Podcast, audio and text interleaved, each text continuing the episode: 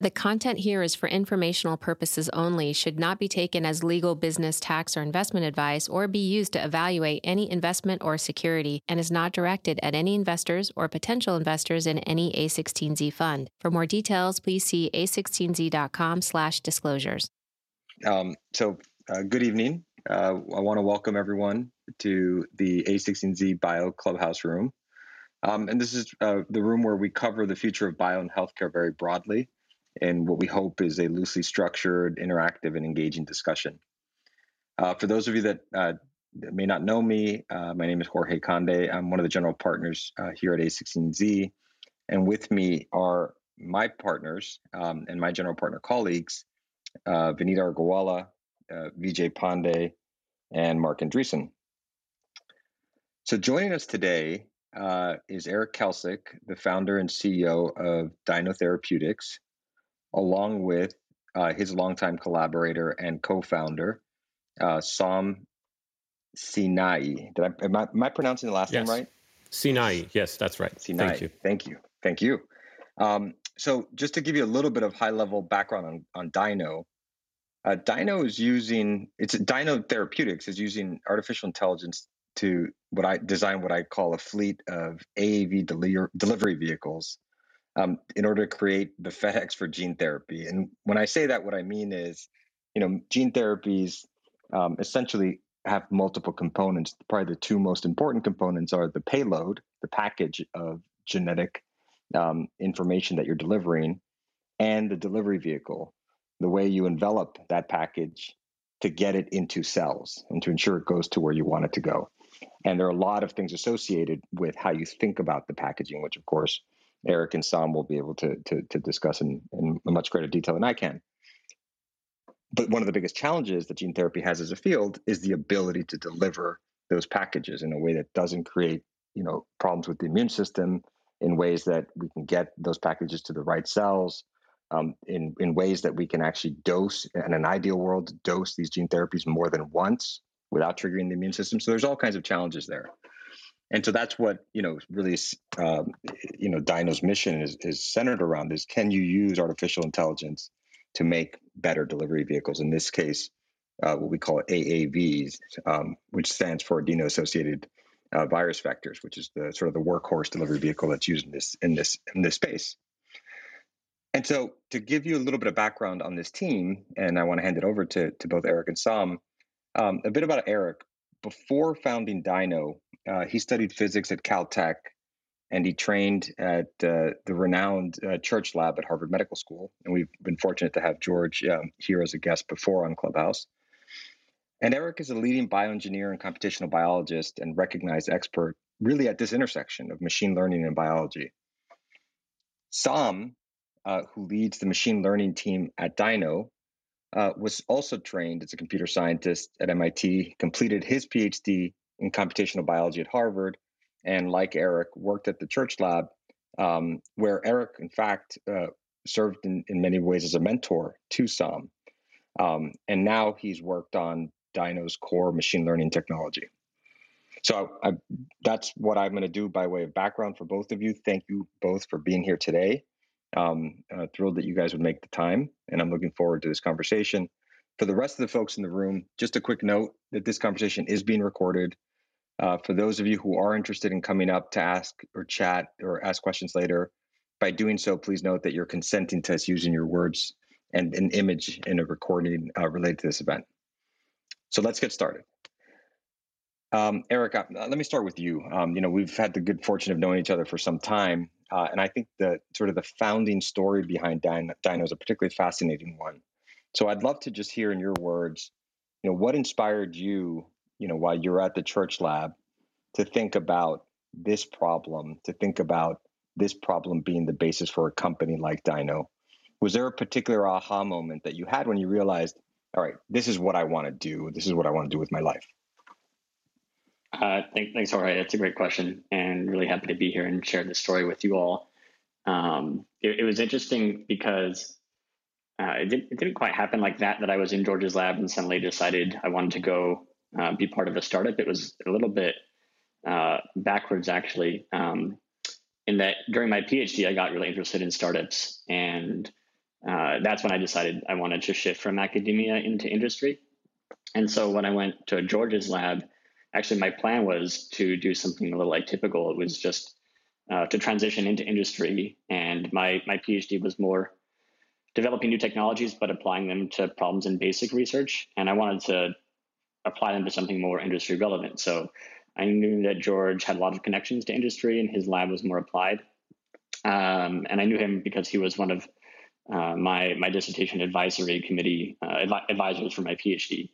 Um, so I, I asked if I could join his lab in the short term, maybe just six months, and kind of transfer some of the knowledge that I had to the lab, but also make a lot of connections and get up to date with what was new in industry, and then transition to join some exciting new startup. So it was really kind of meant to reposition myself for a new career, um, but wasn't the goal to start a company. That only kind of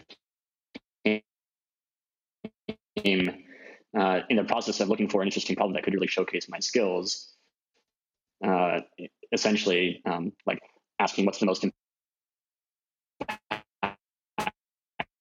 impactful exposed to AD, and uh, from from looking into that more and really trying to understand the problem, at some point I switched, and and th- that was the realization that oh, actually, this isn't um, a problem that would solve you know just one startup's uh, uh, needs, but would really uh, help the entire industry. And um, through some digging on that, and especially like going out and talking to folks in gene therapy companies or gene editing companies or investors in those companies, and really trying to understand if it was a real problem, uh, you know, if they cared, if they would even be willing to you know, pay for such an improved capsid. Uh, only then did I realize, oh, this is maybe something that uh, could be really big and, and decided to stay on in George's lab for uh, what ended up being about four years to, to get the technology to work. Uh, then, uh, you know, from then on with the goal of starting a company around it. And, um, you know, a, a, big part of that too was when I, when I joined George's lab, again, I was thinking I was going to transition into industry. And then I met a, a whole class of folks who were, as part of their postdoc or PhD, working on incubating startups. Uh, they would then spin out of the lab, which was just a completely different model that I didn't expect. And so like that being an option was new. Plus then this opportunity to work on AVs was really exciting and seemed like really perfect timing for the technology and the unmet need. Uh, and so, so that completely changed my plans and then um, uh, stayed on and then eventually got connected with, uh, with folks like you uh, and other investors. Uh, and that, we started the company at the end of 2018, but actually the postdoc with George started in, in 2015. So it was quite some time uh, before the things came together. So, so one of some of the folks here and, and, and folks associated with the firm have written about this extensively. This like this idea, this concept of what we call the idea maze. That you know, you know, when when you know someone that has traversed the idea maze has really looked at a problem um, um, from every angle, has sort of thought through all of the potential traps, you know, has worked through all of the you know the, the best solutions, et cetera. And it's only when you emerge you know from the idea maze um, that you really you know can have a, a, powerful insight that could be the basis for a powerful um, you know concept that could you know be the basis for a company or you know or, or some significant advancement. When you're looking when you know from what you were describing you're looking at the gene therapy space everyone knows that um, you know delivery is is a problem. Is an important important problem. Is that? A, I mean, that's a pretty fair statement, right? That, like that, that's very fair. In fact, I would say it's, it's, the problem, like the problem in the exactly. field, and always has been since you know 30 or 40 years ago. Um, so then, you know, one of the insights you have, presumably given your skill set, is like, well, okay, you know, I can I can apply machine learning to design better capsids. And so I assume when you went around talking to to folks and you you described talking to you know folks in industry. I'm sure you spoke to folks in academia at Harvard. I'm sure, you know, in academia across, you know, the field. Um, is the answer you got what was, of course, it's a problem. We all agree it's a problem. How much resistance did you get to the idea that machine learning is part of the solution? Right? Like, is there skepticism there? It's like, look, I, we haven't been able to figure out in 30, 40, we haven't figured this out in 30, 40 years. Why would we assume that, you know, sprinkling some, you know, machine learning on this is going to solve this problem? Yeah, I, I think that that is um, it's not what I was asking folks because I, I guess I, I believe this was the answer to to solve that problem, but um, it wasn't what I was trying to de-risk in terms of understanding the market. I, I, just wanted to make sure that if we did make a better AV, that people would uh, would want to use it, that they would adopt it, and that that was the key risk because you know no matter how we solved it, if we did have a um, a better capsid, people were going to want to use it, and um, you know I, I, guess there was a personal conviction that this was the approach to do it, just because of all the challenges the field had faced, uh, and where you know we hadn't made progress for for many decades. Um, I felt I was well positioned to assess that, but that I needed to make sure that um, uh, that it was a problem worth solving, and yeah. uh, so and that's why I did you know all the customer discovery very early on. So, Eric, it's interesting to think about, you know, it's tempting to think about AI as a technology, and obviously it is in terms of building products and, uh, uh, in your case, AAVs and so on. But I, I think it's also interesting to think about how it affects your go to market. So, for example, um, you know, like, yeah, I think you're absolutely right that people don't care about where the capsid came from. They're just going to want diligence to make sure it does all the properties you claim it does. And if it does that, where it came from doesn't bother them. But I'm curious now uh, that now that you can employ ML, uh, uh, artificial intelligence involved with this, presumably now you can roll out things in a much more platform-like way, uh, defensibility, or maybe even some sort of network effect or data network effect. Um, does that change things uh, from that perspective? Like now it's not just like they don't care about where an individual one came from, but now you can actually do much more. Um, yeah, there's, there's a lot I could say about that. Um, I think it certainly changes how we think about Dino strategy and why we're so all in on platform and technology because of those barriers to entry we can create as well as those advantages you get when you accumulate the most you know data of this type and the densest data because those really drive progress in machine learning. Um, I, I can say back in 2015 and just a little about my background. You know, I'm not a machine learning expert. I, I would say um, at this time, you know, I had been trained as a physicist, so I had done programming and data analysis, a lot of that for my PhD, but I uh, really thought of myself mostly as an experimentalist, someone who was good with their hands and could get things working, and really wanted to try to find things that were at the intersection of ex- experimental biology and uh, data analysis. Um, so what what drew me to think about machine learning was I, I had worked on these really exciting experimental technologies for my PhD, which are you know, the ability to do really high throughput genetic experiments that combine DNA synthesis to make different genetic libraries with um, some sort of assay. And then, as, as a result of the assay, the abundance of those different sequences changes, and you can read that out using DNA sequencing in high throughput. It's a technology that was developed primarily for whole genome sequencing, but you know, about halfway through my PhD, people started to use it to do experiments instead, kind of like a, a, a genetic microscope and I was just blown away by that um, the potential of that technology, and really felt that it would um, be a good fit for me because I like doing experiments, but I who doesn't love doing you know ten thousand experiments all all at once? That that felt to me like it would be a really good personal opportunity because then I could think about how to analyze that data and then you know be able to design a better experiment maybe than others who, who didn't have the, the data analysis but be able to do the experiment as well because of like my my, my hands-on training. So so that's what I did for my PhD, and in the end, it uh, I did learn those skills. Um, but the, it was kind of this imbalance of the two technologies, and that the experimental side was really powerful, such that we could do an experiment in maybe a week and generate hundreds of thousands of different variants and measure their properties in this high throughput manner. Um, and and then I spent about two years analyzing that data to try to figure out what happened. So uh, there were there were of course all sorts of insights there. That that's the reason why I felt there would be some potential to apply these for protein engineering. But r- really, you want to extract those insights as quickly as possible and then apply them to designing a better protein. So I, I really came to George's lab with the idea of learning some new technologies. One of them being uh, DNA synthesis, high throughput DNA synthesis, because that's how you could use the information by programming a new library. And then at the time when I joined, it was really just we need to automate the data analysis to make it faster. And you know, as I was looking around at what was new in technology, this was you know at the early days of you know deep learning becoming really popular uh, in terms of you know videos on YouTube and um, you know, speech analysis. At least it was it was breaking into the mainstream where I could recognize that and say, oh, I think this is a way to automatically learn uh, representations that will help us design better proteins, even though we haven't really done that yet, or the data sets haven't been there to do that. But this is the same thing. So we're just going to do that. And um, I, I, hadn't done machine learning before, but Church Lab was a fantastic place to meet all sorts of different folks. And in fact, that, that's how I first got connected with Sam, who, who is a machine learning expert. And we started our collaboration together. Um, so that was another reason why being in George's lab for that four years was a really great time to kind of incubate on this uh, this idea and to assemble you know the workings of the technology and the beginnings of the team that would help us uh, to spin out a few years later.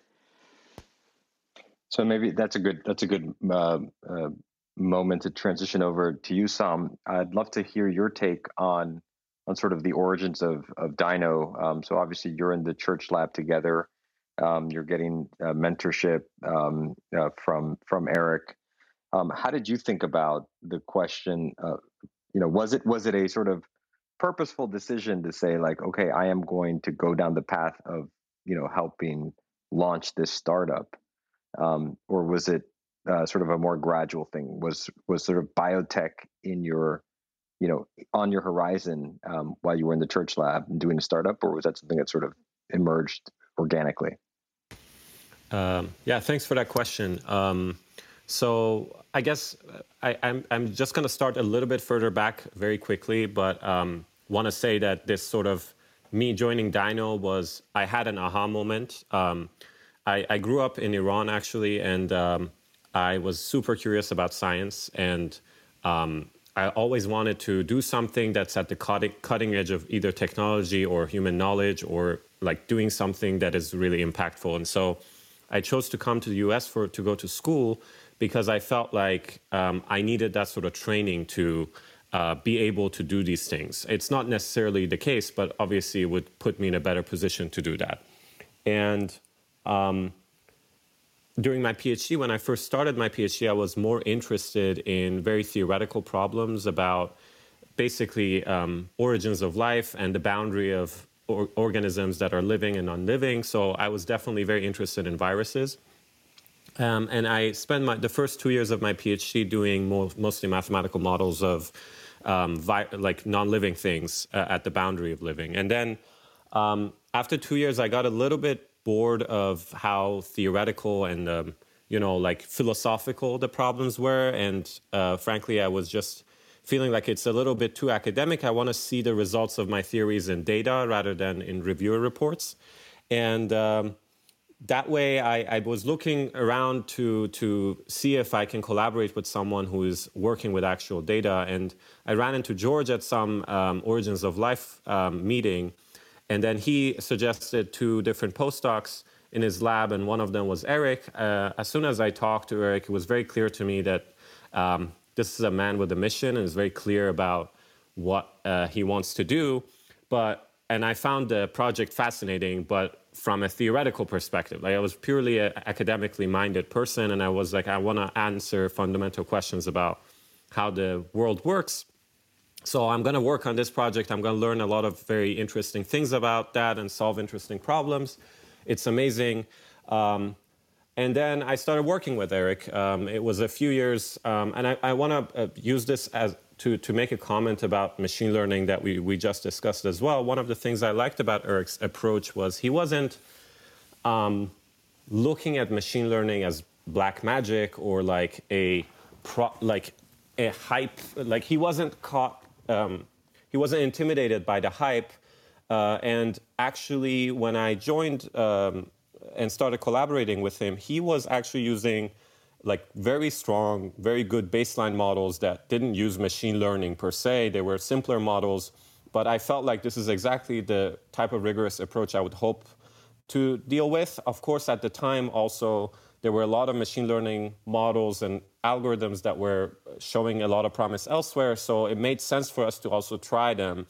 And anyone who tells you that like they knew why they were trying a particular model, um, I, I don't, I don't, I have skepticism to believe them. Like even machine learning scientists, they try a lot of things and some of them work and then they try to walk back and say okay I, I, was smart enough to tell you from the beginning why this would have worked um, but most of machine learning today is like, in my view, still a lot of art uh, rather than science. So it was important to be working with someone who understood the scientific rigor and and had that approach both at the data science at the sort of biology side and also the computational side.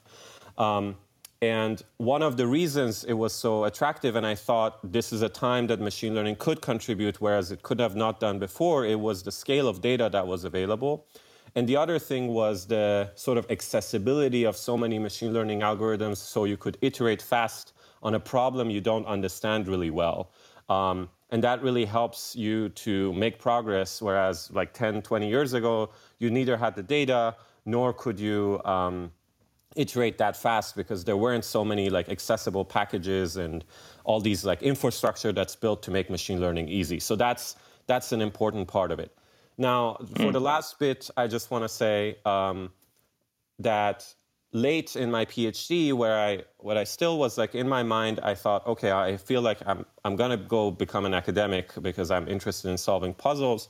I just had this uh, realization that this problem that I'm working on is exactly the problem that I dreamed of uh, as a teenager because it both had really challenging intellectual and scientific puzzles and also if even if you came up with a partial solution with it would have impact on a lot of people in addition to that i really liked working with eric and i was not ready to stop working with him so these two reasons together made it very easy for me to change my life plan if you will of wanting to be an academic um, and yeah it's been really exciting i'm learning a lot and uh, being as part of a startup is actually very rewarding uh, so i wouldn't have any complaints so far that's fantastic. Well, welcome, welcome to the dark side. Um, Thanks. The, uh, the you talk a lot about the the solutions um, and you know the technology that one can bring to bear to these problems. I want to take a minute to like focus on the problems, um, if we could, in the in in the gene therapy space, especially for some folks in the audience who may not be as familiar with this with this field. So, um, you know, maybe one place to start is with the headlines. So, you know, if you follow the field at all, you know, one of the things that you see pretty clearly in the headlines right now is, you know, some of the challenges that folks have seen with uh, gene therapy programs that are currently in clinical development.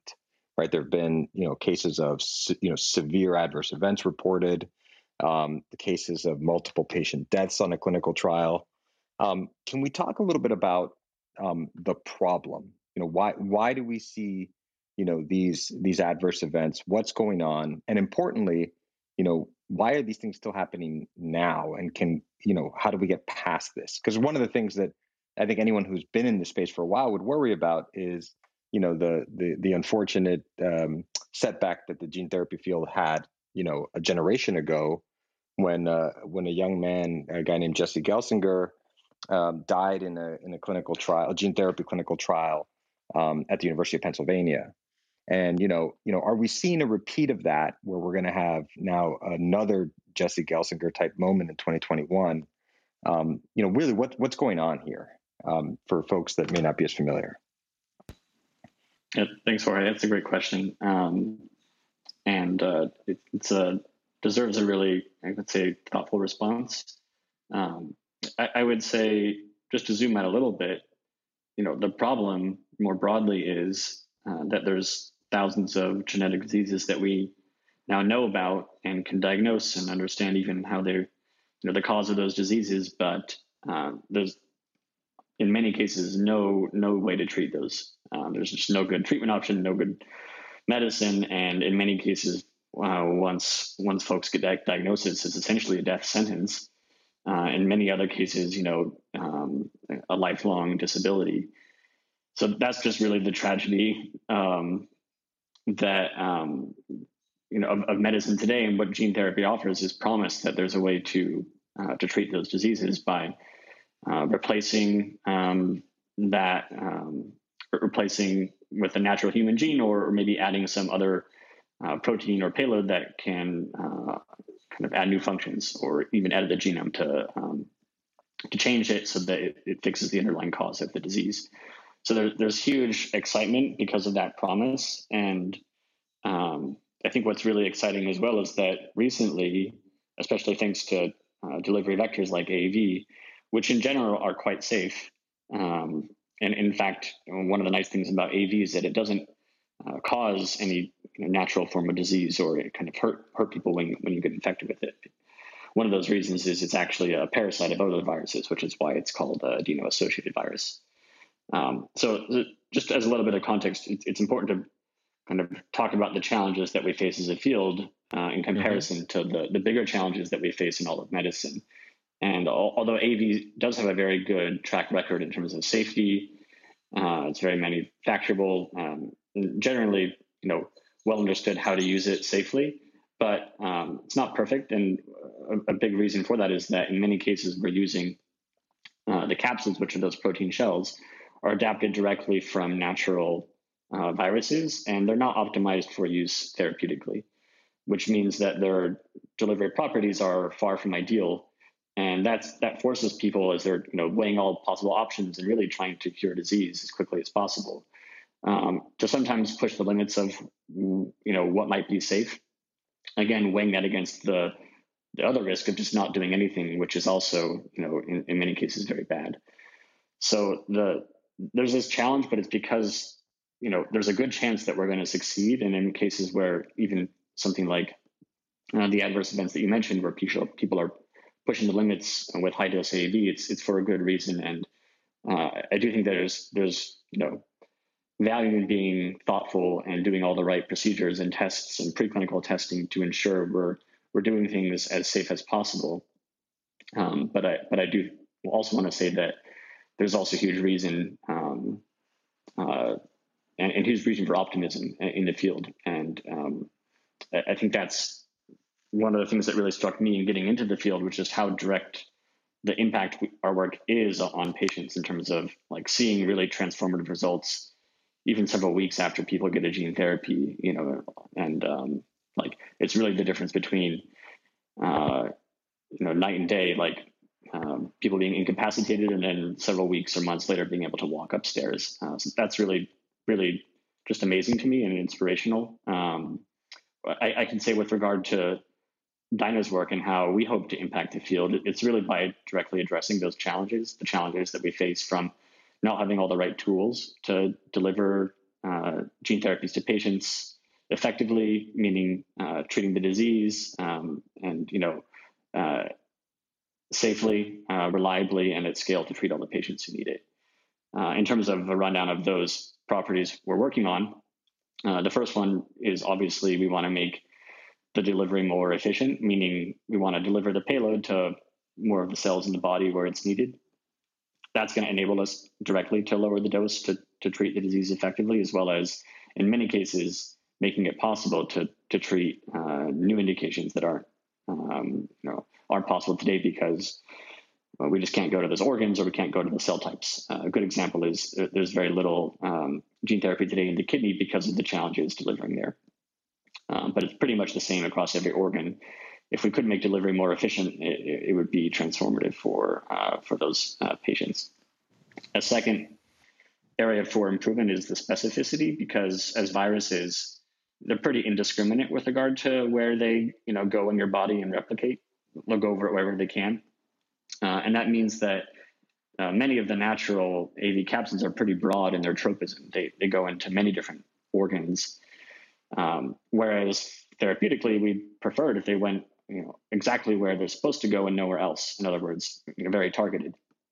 So that's something we can directly engineer. Actually, for the first time using these sequencing-based approaches, we can do something which was pretty challenging to do previously with directed evolution, which is a negative selection, meaning you know we're going to optimize for the efficiency. That's a positive uh, selection, but we're all going to detarget and only choose the variants which don't go other places, which is very easy to do with our approach, but had been challenged before.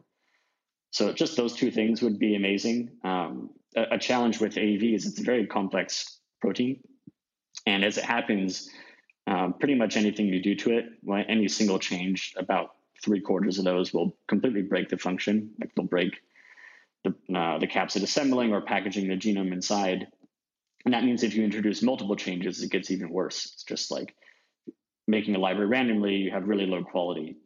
And for that reason, when, when folks have tried to improve those other two properties, like the efficiency and the specificity, in, in many cases, um, it's broken other functions like the manufacturability of the vector, which is obviously not ideal given it's already so challenging to make a gene therapy. Even even one dose in many cases can be hundreds of thousands of dollars to produce, which is another reason why they're so expensive, and also why um, you can only treat you know, so so few patients today. So making it more efficient, but making it harder to produce is not always going to be uh, good. In some cases, it makes it completely a dead end in terms of in terms of um, engineering. But one thing that we can do with our approach again, because we're measuring all these properties directly, kind of turning that physical experiment into uh, data, it's very easy to look at that data across multiple dimensions and pull out the one point and say that's the one we want because it has all these properties together at once. Um, the challenge being though that uh, the more properties you add, uh, the more rare those variants get. So where, where machine learning really shines is improving the efficiency of that design by by making use of all the information that we have from our huge amounts of data, and then applying that to design the next round of our library. So just those hey, three would really. Yeah, go ahead. Could I, yeah, if I could just interrupt you with a sort of let's say a controversial question. You've just painted a picture of, um, you know, of of patients and families that have extraordinary need. You know, advocacy groups that are um, that are pushing for as rapid development of therapy in a particular indication area as possible. A landscape where there's a lot of different biotech companies working on gene therapy. Why can you give us the argument for why each one of those companies focused on their own set of indications and tissue types won't innovate their way faster to an AAV capsid or gene delivery, you know, technology that's good enough? Like what, what maybe you don't have to um, cover the full the full protein search space, right? And maybe some of them would argue that well, I can what what I can get to quickly might be good enough for what I need, and I'm not going to solve the whole problem for the field. What's the what what's the argument against that? That every company, you know, will kind of create this fleet of AAVs around you. How does Dino then continue to stay a powerful horizontal platform? Well, it, there's no um, there's no need to argue against it because that that is the state of the field today. Um, we've, we've so many companies are taking a look around what's available and um, you know if there's any chance that it's going to help to treat some of these uh, diseases then they're trying it. And um, you know in many cases the, the call might be made that it's not ready um, it's too hard to get to the target cells but in many cases it seems you know worth a shot and, and then we have a clinical trial. Um, there's just so, the complexity of products is so high. And as i said the, the challenge of engineering better capsids is also uh, quite high that um, the companies that are going after gene therapies today are, are in many mm-hmm. cases defaulting to um, the tools that we already have and with the hope that they'll be sufficient. So where Dino really comes in is in those cases where uh, there need there's a you know a need for improved properties of those capsids, uh, and there's many cases of that because really well, just to put things in perspective, again, there's there's thousands of genetic diseases and there's two FDA-approved gene therapies. So we're still a very long way away from being able to to help all the patients who who could benefit from gene therapy. And yeah, we believe that's that, a really good reminder. Uh, it, you know, we believe it's possible to improve the, these properties, things like the efficiency, you know, by orders of magnitude, you know, hundredfold, even a thousandfold, because we're very far away from optimal based upon what's evolved naturally, there just hasn't been a need for a natural virus to go into a neuron. Uh, and so, you know, that that's the state of where things are at. There's certainly things that are possible today, and that's where, you know, that's what enabled Dino to get our start um, as as a kind of platform is that there's already huge activity in the space, and there's many folks who have a deep experience building gene therapies and who can help get patients uh, help get these drugs to patients very quickly and uh, what's enabled us to focus on just this this one aspect, this kind of horizontal layer across the whole industry of, of delivery, uh, is that we're, we're embedded within an ecosystem where all the other pieces are in place, and all those companies need is you know the delivery vector, and it just slots right into their their current manufacturing platform. It's it's pretty amazing actually, just given the um, you know the problem as as we think about it at Dino, like literally there's uh, you know, 700 odd uh, letters in the AV capsid protein. And like, if we just know what the right combination of those is, then in the context of this whole field, that can have a really transformative impact. Uh, so we're really, you know, we're not inventing everything ourselves, but we are solving a key problem that's going to enable others to, to really um, make a lot of new therapies.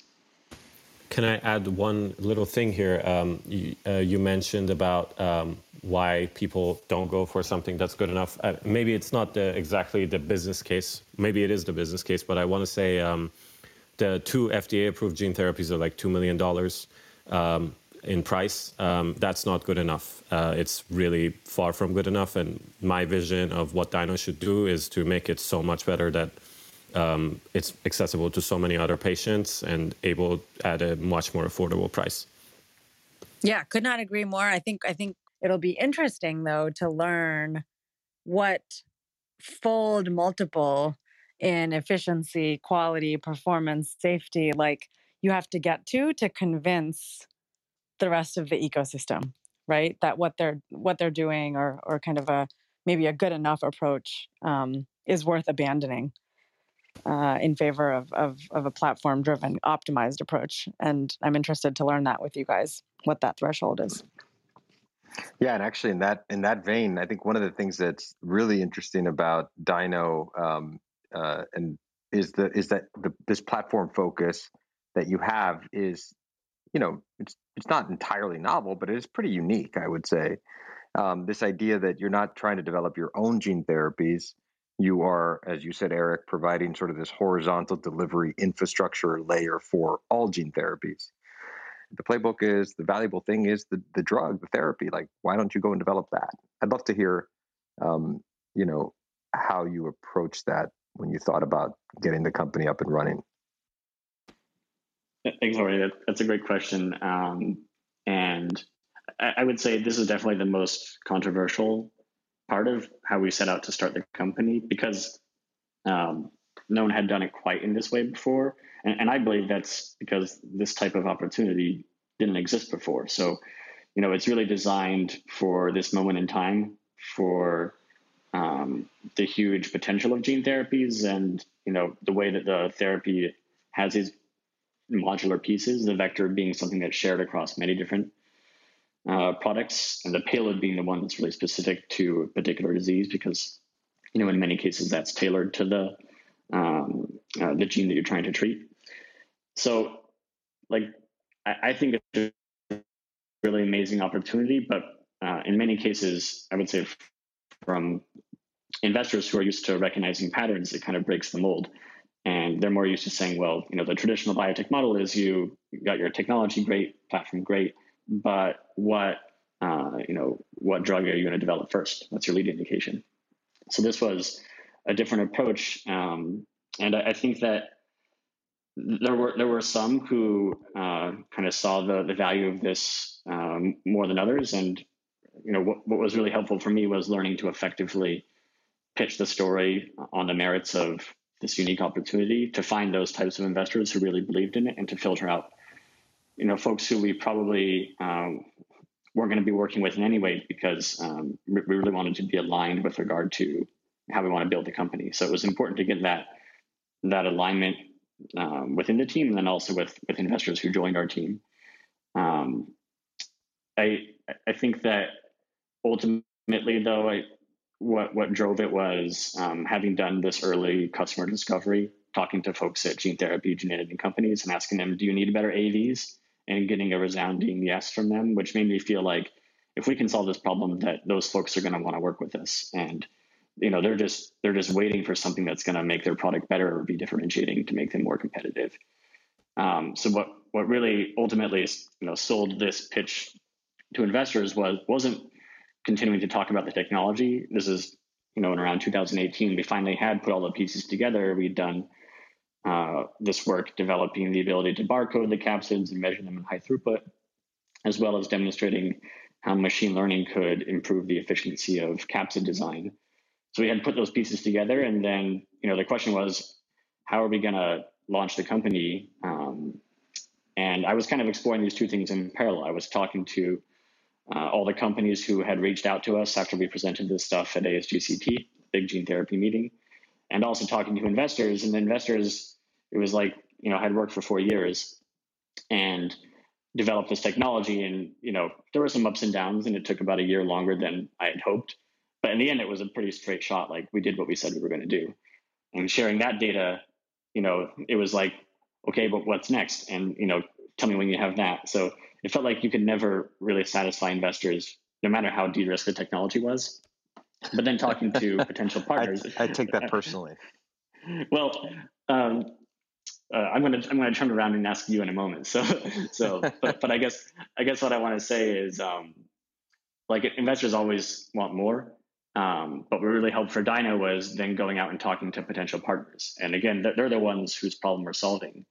And so many of them were, you know, were just really blown away by the approach because it's so different from how we've done protein engineering before. And they know the problem is really important and they got the feeling like you know we can't miss out on this this could change the whole field if we don't you know uh, take advantage of this wave of new opportunity then we're we might be in a really tough position and then that you know led to all sorts of discussions with the bd teams in these companies which led to a bunch of questions like how do we partner with dino and, and ultimately that's the thing that really helped investors get on board with the idea was yeah it's it's different but look at how much like traction it already is uh, you know, even before there's a company uh, built on this. Um, so that's what led to the seed. And, you know, I, I think that um, I was going to turn around to, to ask you, Jorge, because we, we, just did the Series A with Andreessen Horowitz, and we're super uh, thrilled to be working with your team. Um, um, but I, I, remember talking to you even early days before the, the seed pitch, and and you had some questions as well about this model. I, I, wonder how you saw it back then, and if you know how you see it differently now. Yeah, no, I look. I think I think you're you're you're absolutely right that investors are are looking for um, they're generally looking for two things, right? I mean, at the risk of being overly simplistic, is you know um, you know can this work and can it be big, right? Like those are like we're in that regard we're pretty simple animals. Um, and so you know the when when when we first met, I, mean, I remember being so incredibly impressed, and you know we have the fortune of of having you know George Church as a you know, as a as a common acquaintance, and you know, he he speaks the world of you guys, and so you know that that obviously always helps. And the biggest question I had for you at the time, I remember, was really on the model. To your point, right? Like, will will this model work?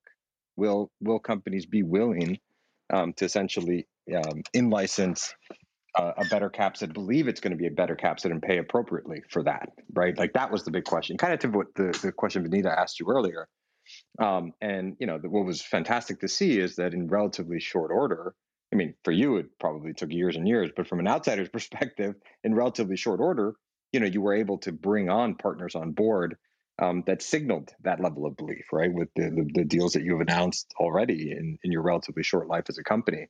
So you know that that obviously gives us great confidence, and, and, very large part was one of the driving factors for us. You know, really leaning in to to lead uh, this this most recent financing, the Series A round that we just announced. Uh, what was it last week? Um, so I think I think that that's that to me is the most fascinating thing about this this story is you know you've put all these pieces together, you've thought long and hard about the problem, and in you know relatively quickly you were able to show that you know uh, that your solution was being valued by the market and that you could in fact make a horizontal play here work. Um, so that's been you know very satisfying to, to see. And of, and of course given all of the opportunity that's ahead of us as you said right we only have two approved gene therapies available today. There are thousands of diseases that could benefit from this approach uh, to, to treatment that you know hopefully this is an, an, opportunity to have a massive impact on industry and of course more importantly have a massive impact on the patients that suffer from these diseases. So that's what makes this very exciting. And the fact that you've given us reason to you know show that it works and to believe that it'll be big is obviously you know incredibly um, exciting for us as investors as well. Um, one last question for you and we started to bring up some folks um, that you know probably have questions for you guys and or are associated with Dino, so we can you know uh, chat as a as a as a as a broader team. But one last question I have for you is, you know, I talked about the headlines, and one of the other things you see in the headlines right now is that gene therapy is getting a lot of attention, right, for all the reasons we've talked about. Um, and so, you know, we've seen companies get, you know, other, you know, gene therapy companies uh, emerge, new startups emerge. We've seen, uh, you know, other uh, you know partnerships or BD business development deals announced in this space. You know, do you look at that as um, you know uh, is that a threat? Is that an opportunity? Is that a validation of what you're doing? Like, how do you look at the state of the field now, given all of this activity as it relates to Dino? Uh, it's a great question. Why, don't Sam and I both take a shot at answering this? Um, on, on my side, I would say it's just fantastic to see. Like the field has really um, gotten even bigger, even faster than I think we could have imagined or anticipated back in 2015. Um, so it's great to see all the activity. It's not a surprise, as I mentioned. It's it, you know everyone wants to solve this problem, so it makes sense that any good chance, any any new idea is going to get funding to do it. Uh, and ultimately, what's you know what's best is that no matter what happens, patients are going to win in this, um, in, in, because of all the innovation and new ideas that are coming into the space. So that's that's really, um, I would say, the thing that makes me not lose any sleep over it is is just knowing that uh, it's it's all going to work out well in the end. I think that with regard to Dino, you know, we're taking a very different approach in multiple dimensions. There's the kind of um, focus on building new technologies because we believe that the challenges that we're going to face as a field, many of them are so big that we're not going to be able to overcome them without a new approach. And that there are so many problems and so many, you know, they're so similar to each other that um, this approach of investing in the technology is going to help us solve more problems faster. Uh, so, you know, in some ways, we've been investing uh, over the last six years in developing a new approach. And, and now with this financing and with the new people we're going to bring onto the team, uh, we get a chance to prove, you know, that there was something to it. And, uh, and, and I think there's, you know, there's a lot to be done there and a lot of challenges to face, but we're, uh, we're looking for all sorts of folks who are um, excited by that challenge and we're really welcoming them to our team. Um, and I know we're going to find some traction just based upon some of the promising things we've seen to date. And you know, so if you put like the air bars on what, what I think our success would be, it's either we're going to solve some of the key problems and help some patients, or maybe we'll solve all the problems and help all the patients. Like I, I think that that's really um, it's it's an amazing position to be in. So I, am not at all uh, upset by seeing how much activity there is in this space, and and really, um, yeah, I'm just really excited to see it. Salma, do you want to add anything? Um, yeah, just something short about. I, I, see it also as validation, and as Eric said, uh, the ultimate goal is to help as many people as possible. And I think the more companies that try to do that, um, the better it is for the patients. Um, one thing I want to say is um, we have committed to a particular uh, sort of road um, that involves um, the machine learning and data science at the core of decision making for our experiments. And um, it is not the case in many places that machine learning and data science are at the core of the design pipeline. Uh, sometimes they are there to inform the design pipeline, but they're not um, there to basically decide how things are designed. And um, I think this is a particular sort of hypothesis to be tested, one that we are very optimistic about, but requires a specific sort of commitment and a leap of faith at this time um, that I don't think even when people say they have adopted machine learning, it's rare when you actually look under the hood that they have committed to machine learning at their decision maker. And for this reason, we have more sensitivity to our machine learning approaches being good and correct rather than just being helpful because we are sort of using them to design our core product. Uh, and I want to say that this approach um, can work for many proteins as well. So there are many or many other sequences in biology. So us validating this approach doesn't just impact uh, gene therapy, but also other uh, protein design that others are also, of course, working on. But it's um, the impact is broader than just gene therapy, in my view. Wonderful. I, w- I want to add one, one thing to that, Sam, and then maybe this would be a good transition to talk to a few other aviators who I, I see are up here. Um, like one one of the original motivations for me in, in wanting to go join a startup was, uh, you know, really enjoying working on great teams with great people, learning from them, and like all the you know surprises and great ideas that can emerge from from that dynamic. Um, so, so I think that's the really exciting thing about the approach that we've taken is we're really at the cutting edge of multiple fields, and that that just draws really amazing people to work for the company. So I, am really looking forward to seeing what we're going to do with the Series A. A big part of which is to recruit. You know, right now we're at 50 people. The plan is to basically triple in size, and that's essentially across all areas: um, molecular biology, synthetic biology, gene therapy, as well as the uh, computational biology, software engineering, machine learning. That you know that make up R and D plus all the functions that support that. Uh, and it's already worked. And that strategy has really paid off in terms of the folks who have joined the company so far. And I, I just feel so fortunate to be working with uh, a team of such talented, nice, creative people. Um, so I want to want to thank him as well for coming along uh, on this exciting journey. And by the way, we are thrilled to be a part of this journey now too. So thank you for the for that opportunity. I I say that on behalf of of, of all of us at, at A16Z. So uh, thank you for for including us. Yeah, absolutely. So maybe we can transition now to the uh, after party portion. Um, and this is exciting and new for us because uh, we we thought that it's not just great founders that get the job done, as Eric mentioned. Was a great segue. It's it's a great team. Uh, Eric, so we thought for this after party we'd in, invite a bunch of your teammates. Maybe Eric, if you can introduce the folks around the room real quick, um, we can you know then uh, go around and hear some different voices from you said aviators, which I just love the term. Um, so maybe I'll have Eric introduce the the crew here from Dino.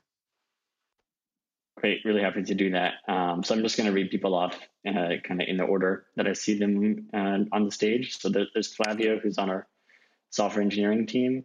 Andrea is our head of finance. Stephen's on the machine learning team.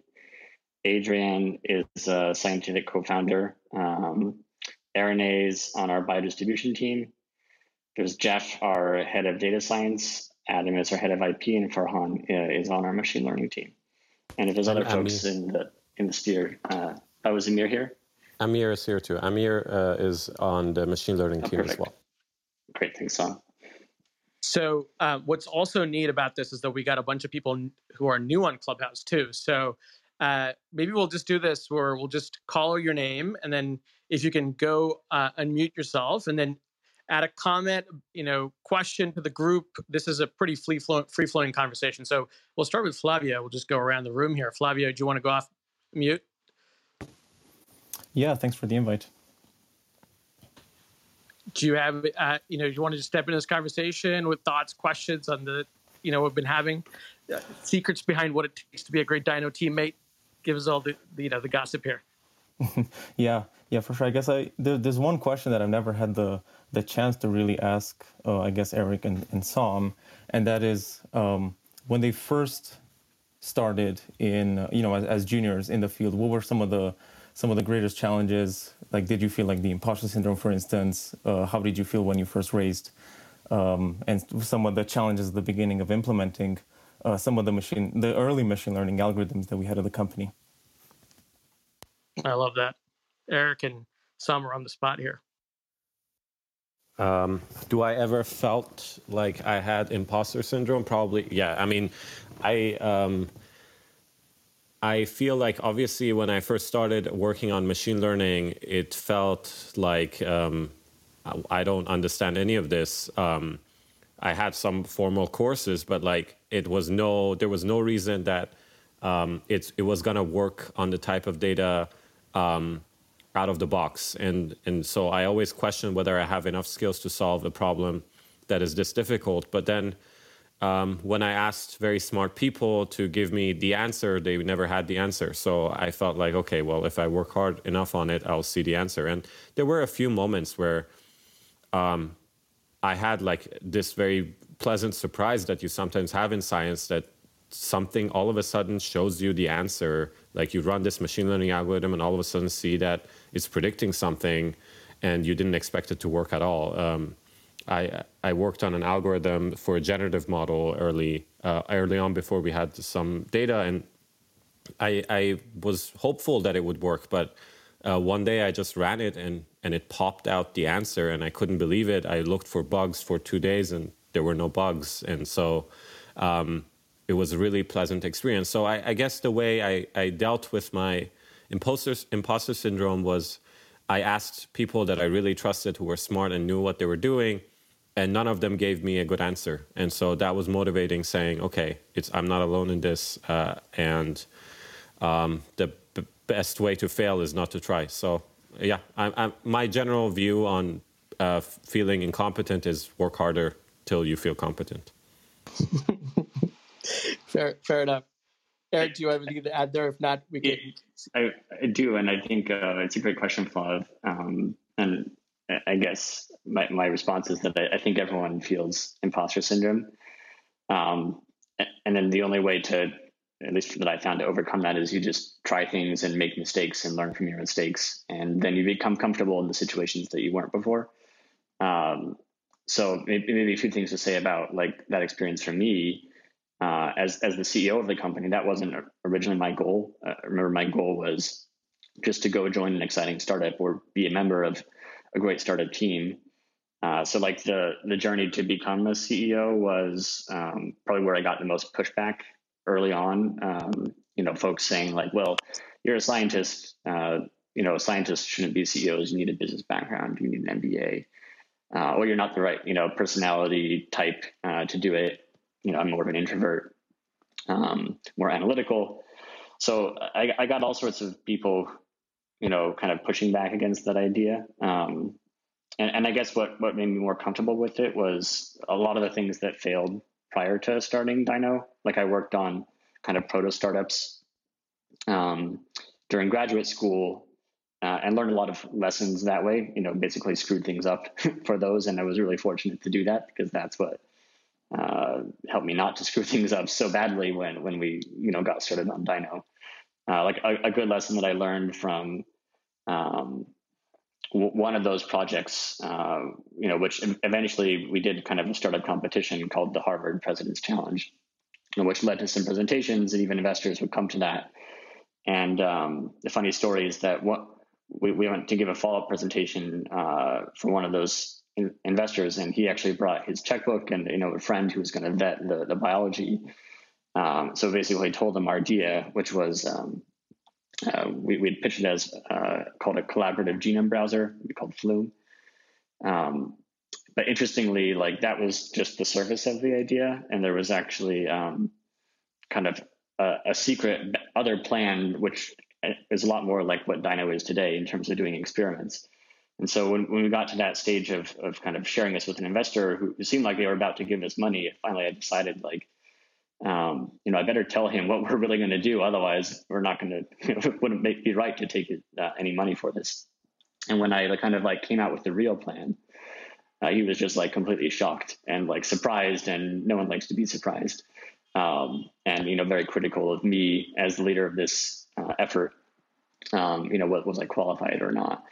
Uh, to do it. And um, I, I, guess what I learned from that was like you just got to tell people what your idea is and not worry if they don't like it, and that's going to help you filter and find the people who do like it. And you just got to figure out a way to to pitch that convincingly in a way that it's genuine. Uh, so a lot of like kind of practicing that, you know, about four years later led to uh, you know successful pitch and, and funding of the company. Um, and, and even then, that was kind of because I looked around and I had been pitching this to all sorts of folks, companies, and you know potential team members. And looking around, I didn't see anyone who I felt was more qualified than me to be the CEO. So, and I wanted to start the company then because it was the right time. And so I, you know, finally switched over and said, okay, I'm not going to be looking for a business partner to be the CEO. I'm just going to do it myself and commit to that. And kind of making that that flip decision uh, you know, then, uh, but by that time, having like thought about this for about four years and done all sorts of other reading, um, you know, finally, finally, I was the most qualified person to do it and kind of embrace that role. So it was definitely a long journey, but um, kind of trusting your own judgment and practice really uh, can pay off. Thank you both, by the way, for staying over. I know we're technically a little over time, so if you can stay a few more minutes. Um, any other, you know, Adrian, Lindsay, Andrea, Amir, Jeff from the Dino team. Uh, thoughts, comments, questions, um, you know, reflections on the conversation here. Feel free to unmute and we can. Uh, I actually actually have a question um, for for Eric and some. Uh, a big part of I, I felt um, a big part of uh, Dino and, and kind of the development of Dino that I've seen in the last couple of years has been a really big emphasis on uh, developing a really strong culture and one where people are really happy and have or feel the ability to uh, voice uh, how they feel about things um, and an openness when it comes to communication. Um, and I, I, was wondering where uh, Sam and Eric um, got, uh, I guess, um, guidance on on how to build that at Dino if they were looking elsewhere for that sort of thing. Um, and uh, it's great to great to be here talking to everybody. Um, for me, I guess that was part of the original attraction to to join a startup. I wanted to work on great teams, so it was really aspirational. Like if we're gonna, if we have the chance to start our own company, we've got to do our best to make it an amazing place to work. Um, you know, and why not, given how rewarding that would be. So, although we didn't really know starting out how to do that, um, you know, caring a lot about how people uh, feel and respecting people, and I guess um, treating people like they're going to exceed your expectations was kind of key to me, and a lot of those principles, you know, eventually became some of the things that we we think of today in terms of uh, Dyno's cultural values. Um, honestly, I felt like the best place to get guidance. So I knew culture was important to me, um, but I felt like the most important place to get guidance is from within the people that you're working with. I think that's the first place you want to go to understand people and uh, build on it. But then also there were resources that Eric uh, and I and Adrian and Jeff and uh, many other people in the company would bring up, and we would look into them and and the ones that made sense to us, we would try to um, adopt. That was basically our my approach, at least. I mean, it makes it makes such an incredible difference um, to to a company um, how the you know how the culture is uh, is built from from the very beginning because it of course serves as the foundation of of what the company can become and will become. Um, I have a question, and maybe in you know in the interest of time, I'll make this a, a bit a bit of a of a closing question if I could.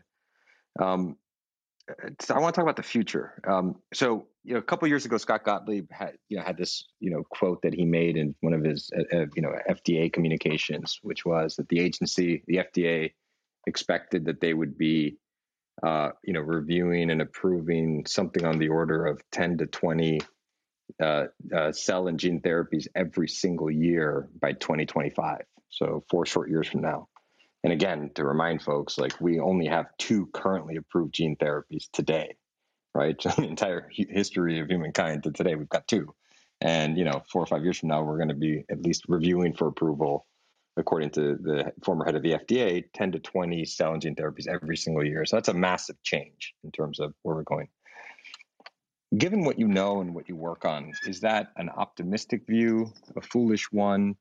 Uh, is that not ambitious enough? Like, what, where do you think we are as a field five years from now or 10 years from now? I would like to nominate a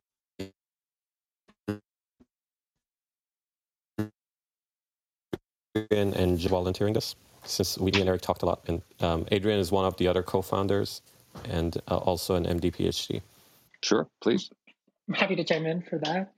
Um, so I think the it's one of those situations where five years uh, often feels awfully close, where 10 years feels pretty comfortable.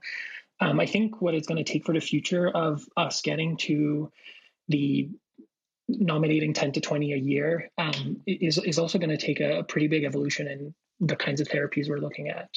Um, I think right now, it, it one one model of this is you actually have five therapies that are very similar, using going essentially after the same target or really the same indication, does that actually qualify as success? I think the real success is also when we're actually looking in a space where those 10 to 20 are actually a pretty diverse set going after a number of different indications and, and new therapeutics.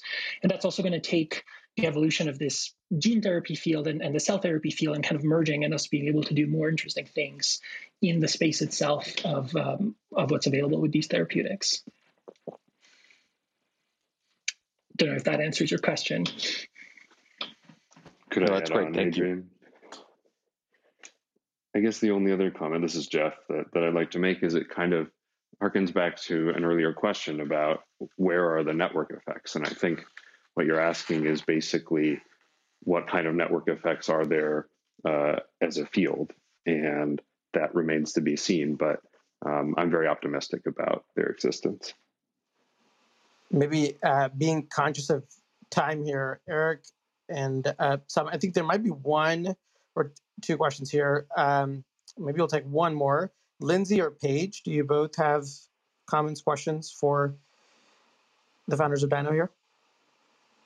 Yeah, um, I had um, hopefully just two quick questions. So um, I did actually, my friend and I we covered um, your guys' paper that came out earlier this year on the um, AV capsid protein by machine learning. And um, one, I was wondering how the because I saw that one of the co-authors came from Google. So I was wondering how that collaboration happened. And then, two, if at Dyno you um, guys have had any struggles recruiting um, software engineers, given that you're competing with tech companies too. I can uh, pick that up, um, Eric. If yeah, okay. So um, first of all, um, yeah. So Eric was looking uh, around to see if we we basically wanted to make sure that we uh, have the access to the best resources and the best people to work on machine learning problems. And we, in 2017, started a collaboration with Google, uh, which involved some scientists on their side. Um, and uh, actually, it, it's been a very interesting conversation to have with them. Um, for me, especially as a sort of person who was on the Harvard side, was worked on machine learning, uh, because uh, there was a lot of uh, mutual education about um, what it means to adapt uh, machine learning for biology. And so, yeah, that's been a, a very positive collaboration. I, I think uh, many of the folks up here, um, uh, I, I, can mention people, say, in my team, like Amir and Stephen and uh, Farhan, for instance. Uh, I, I, have no doubt they would be great um, fits at, at big companies like Google. And, and I am very glad that we have them here with us at Dyno. I think they're um, more interested in our mission and it, it's meaningful to them to work on the problems that we are working on. And that is one way that we can compete with these giants. The other way we can compete with these giants is that we have uh, a lot more data and we are solving problems that, uh, frankly, Google doesn't have access to. Like our collaborators loved working with us because we worked on problems that generally is not um, available to Google at this time. So um, I do want to say that the sort of innovation we get to do in machine learning is, is uh, quite novel. And I just want to use this opportunity. I know there's um, um, not a lot of time left, but if any of the three people I just named, if you wanted to say something about that, I'll also welcome you to just um, make a comment.